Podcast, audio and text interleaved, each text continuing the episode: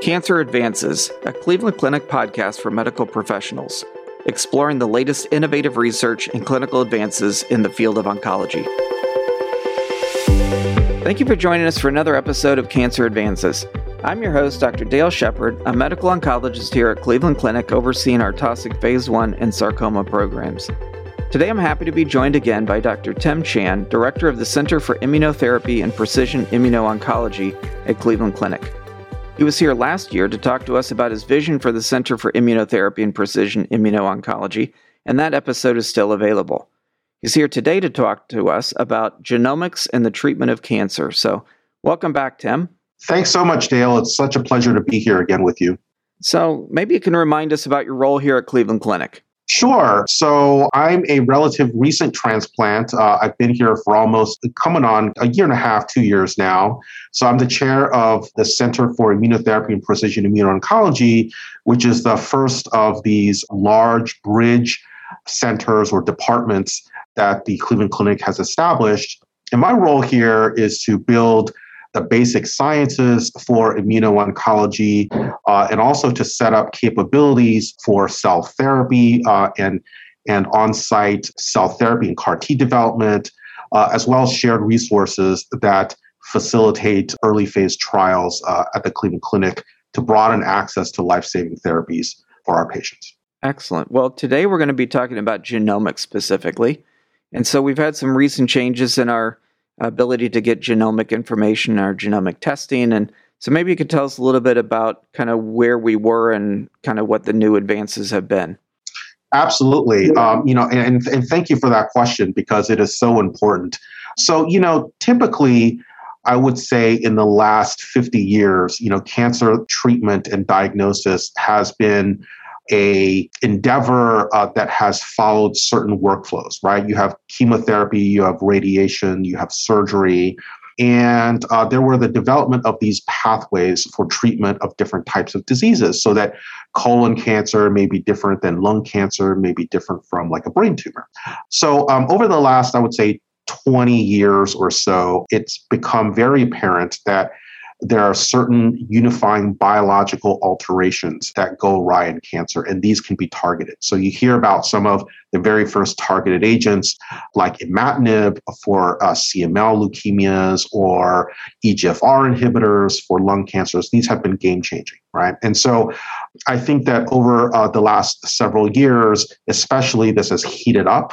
There are now these FDA indications for very broad approvals based on molecular characteristics.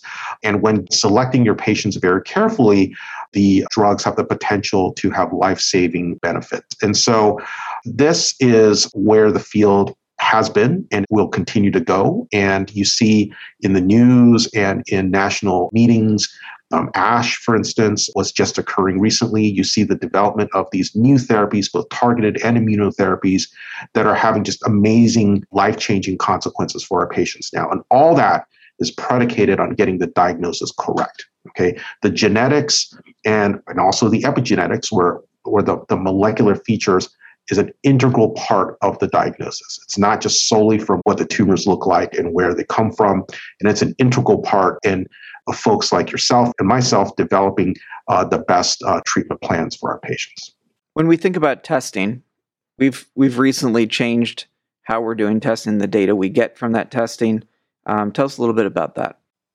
Sure. So I think about 10, 15 years ago, small panels of about 300 to 500 genes have been used, and these cover some known cancer alterations, but they weren't comprehensive. And recently at the Cleveland Clinic, through a collaboration between our center and the Taussig Cancer Institute, as well as pathology with Dr. Rubin, Brian Rubin, the chair of pathology, would have been able to set up a workflow where we sequence the entire exome or the whole part of the functional genome, as well as the RNA or the what's being used by the genome for all of our patients that need it. And, of course, the key companion diagnostics, meaning the key markers, are still there, but we have the opportunity to expand the data that we collect now across the entire genome of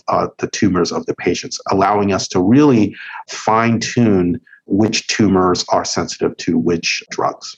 So when we think about the sequencing, I'm just going to double back. You talked about the epigenetic characteristics, and when we look at genomic things, we typically think about like an NTRK fusion or things like that.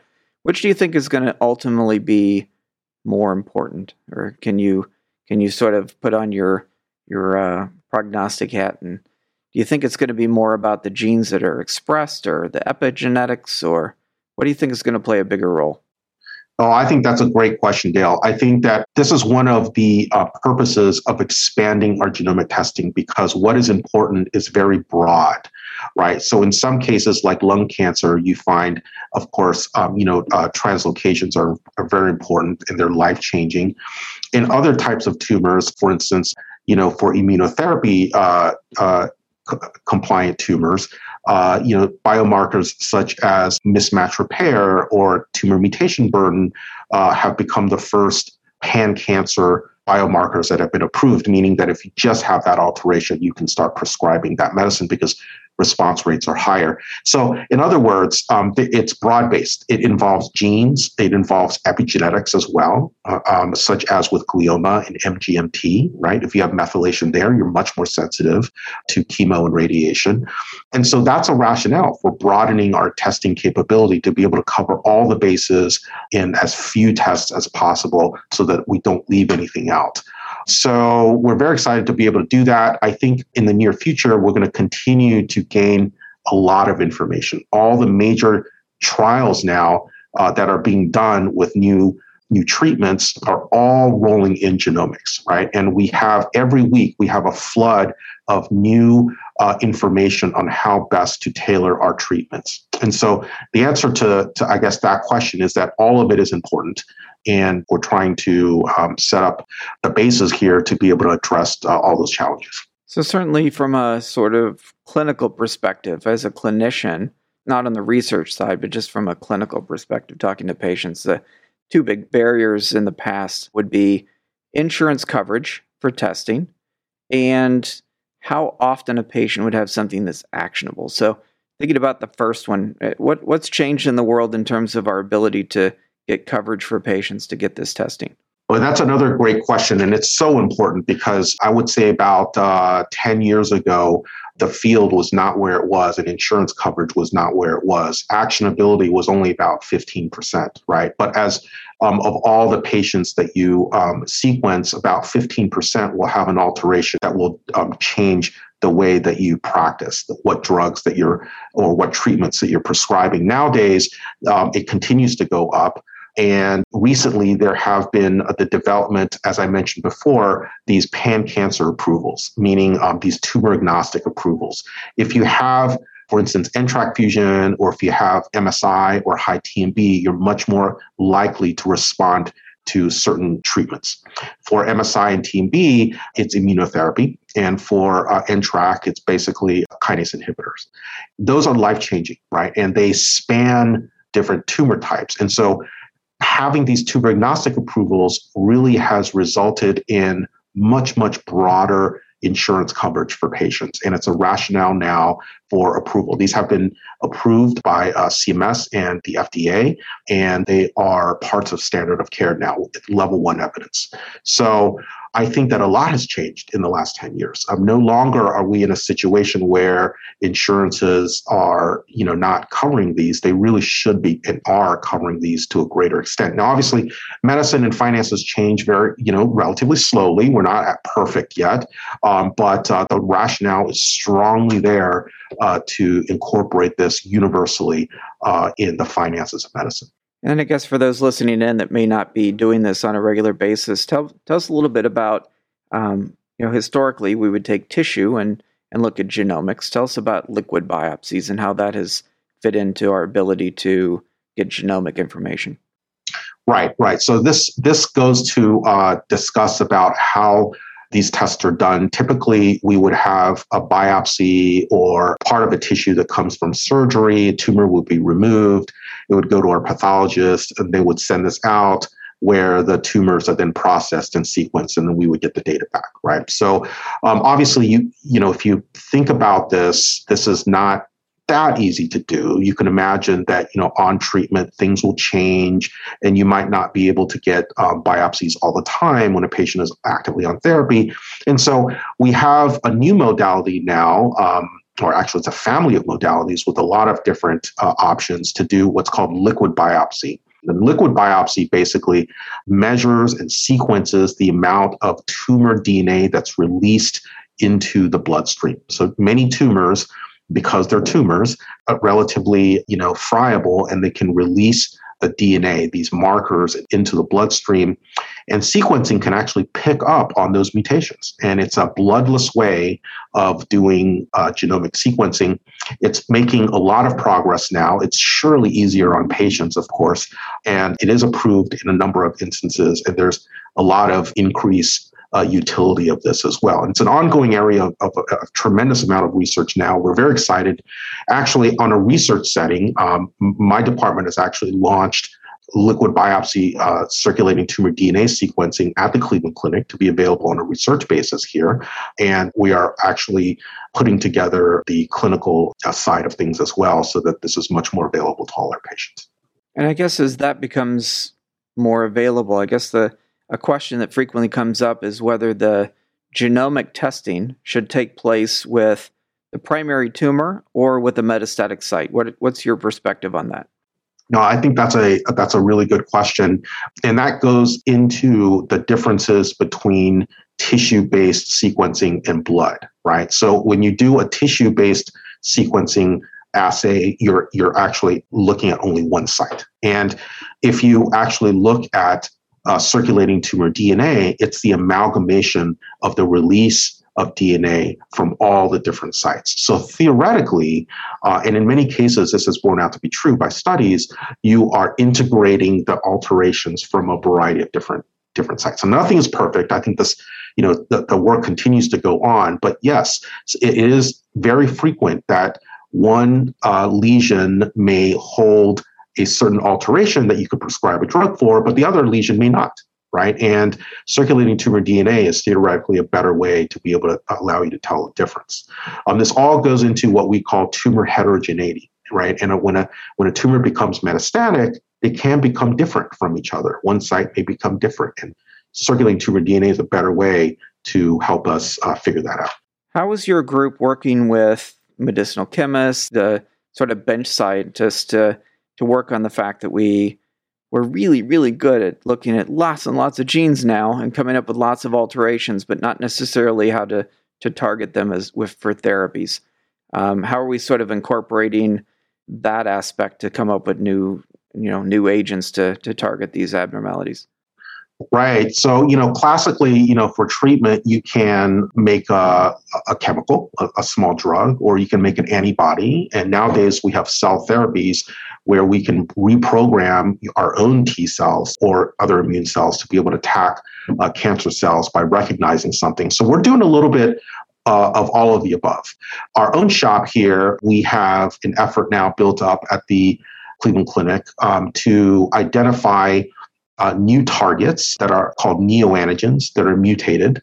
Some of these can be made into vaccines, and they can be developed into new targets for what's called CAR-T cells, or engineered T cells that are designed to attack certain targets on tumor cells. And so we're doing a little bit of that on each side. We are also developing antibody drug conjugates against mutated proteins on the surface of different cancers. For instance, we have a very exciting program now in pediatric sarcomas now, Ewing sarcoma, that we just started up, where there are these recurrent alterations. Very excited about that. But more broadly, you know, besides therapeutics, we're also working on how best to match therapeutics with the best patients, like I mentioned before, of which genomic testing is a huge example. And, you know, we're connecting with, of course, you, Dale, and others, and Nate Pannell and Pauline Fontaine and many others in the various services to be able to make the optimal use of tumor sequencing and to be able to put this data into a new family of trials, basket trials, as they're called, based on molecular alterations, right? There's a lot of drugs on the market. This is basically an effort to match up the best drugs with each individual patient. That requires a lot of data management, that requires broad sequencing, and that requires access to patients. And so that's an infrastructure that we are deep into the process of building now. As we develop more knowledge about the abnormalities that might lead to cancers and we are able to treat them, we've made tremendous progress over the years. Do you think at some point we're going to look back and think it was really naive to treat by geography and to treat lung like lung and breast like breast instead of just treating the underlying abnormalities? Do you think we'll have a blurring of all of the sort of subgroups of people treating tumors and it'll entirely be treated by genomic abnormalities or immunosignatures or something? Well, I think that it's not going to be one or the other. I think it's going to be all of the above, right? Because, anatomic location, part of it is that, a colon cancer behaves anatomically different than a head and neck cancer, as we both know.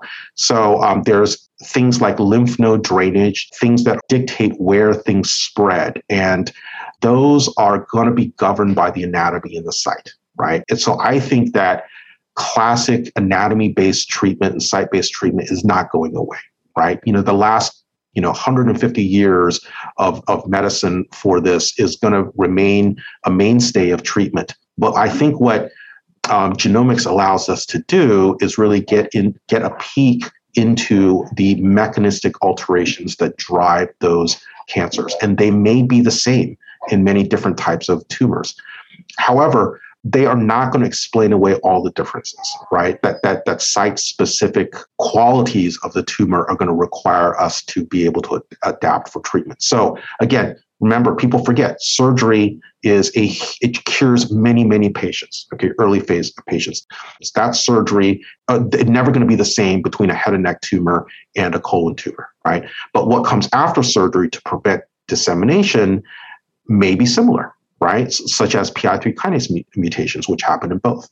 So I think what we're going to see is an amalgamation and an enrichment of all the knowledge that we all have across multiple fields for improved care. And it's going to be all of the above, Dale. There have been tremendous advances in the last 5 years, 10 years, as we look forward. What are the biggest gaps? What's keeping us from making those next big moves? Well, I think that target identification and development, there are many tumors that have alterations that we simply do not have a way to hit. Transcription factors, for instance, are one of them, or these proteins that control gene expression. P53, for instance, is the most commonly mutated gene all across all cancers, mutated in over 50% of tumors. If we had a way to hit every P53 mutant tumor, our jobs would be half done, right? But we don't, and because they're very, very difficult to target. The second is acquired resistance, right? So many of the therapies, especially the kinase inhibitors these days, like the erlotinibs and so forth for lung cancer, the EGFR inhibitors, when you hit one target, they can become resistant because cancer cells, like bacteria, can be very smart, right? And they can weasel around different drugs or like antibiotics with bacteria around how it's something trying to control their growth and trying to kill them. And so acquired resistance is something that we have to deal with in oncology, especially in the phase one program, right? And as patients become resistant to one alteration or drug, then we have to target other things. And figuring out what is the basis of acquired resistance to any given therapy is going to be really critical for us to continue to be able to offer more options for patients. And thirdly, access, right? So, care is so different across different economic strata, different parts of the country. You get an amazing amount of diversity of outcomes just based on where that patient is getting treated. So access and diversity and serving underprivileged areas is really, really a major problem that's increasingly being tackled by the National Cancer Institute and by us here at Cleveland Clinic as well. And, it's an ongoing battle, but I think it's just as important as the first two science-based challenges that I mentioned. Well, Tim, you're doing incredible work. We appreciate you providing such great insight. I look forward to working with you and making more progress. Fantastic. Thank you so much for having me, and good luck. To make a direct online referral to our Taussig Cancer Institute, complete our online cancer patient referral form by visiting clevelandclinic.org/cancerpatientreferrals. You will receive confirmation once the appointment is scheduled. This concludes this episode of Cancer Advances. You will find additional podcast episodes on our website, clevelandclinic.org/canceradvancespodcast. Subscribe to the podcast on iTunes, Google Play, Spotify, SoundCloud, or wherever you listen to podcasts. And don't forget, you can access real-time updates from Cleveland Clinic's Cancer Center experts on our ConsultQD website at consultqd.clevelandclinic.org/cancer. Thank you for listening. Please join us again soon.